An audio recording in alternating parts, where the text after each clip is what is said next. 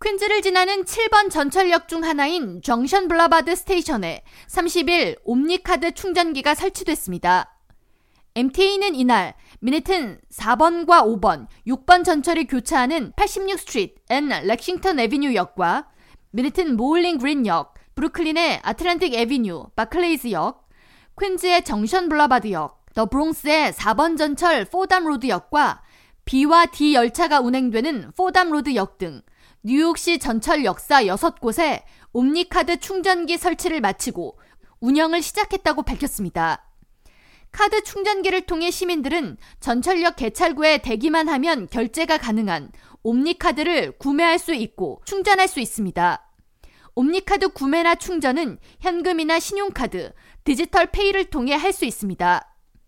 MTA는 2024년 말까지 뉴욕시 전철 472개 전 역에 옴니카드 자판기 설치를 완료해 대부분 시민들이 메트로카드에서 옴니카드로 전환할 수 있도록 편의성을 높인다는 계획입니다.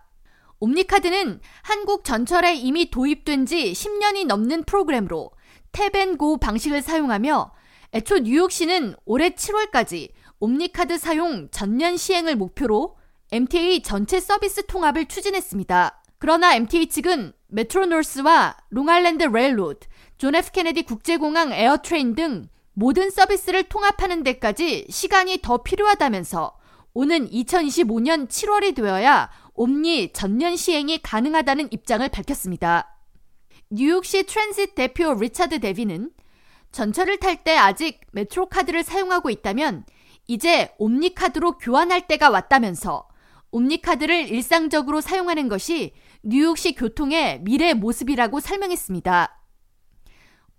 뉴욕시 옴니카드를 비롯한 전철 이용 요금은 지난 8월 20일부터 인상돼 편도당 2달러 90센트이며 7일 탑승권은 34달러, 30일 탑승권은 127달러에서 132달러로 올랐습니다. 한편 한국에서는 교통카드를 찍지 않아도 지하철 개찰구를 통과할 수 있는 태글리스 시스템이 마련돼 시범 운영 중입니다.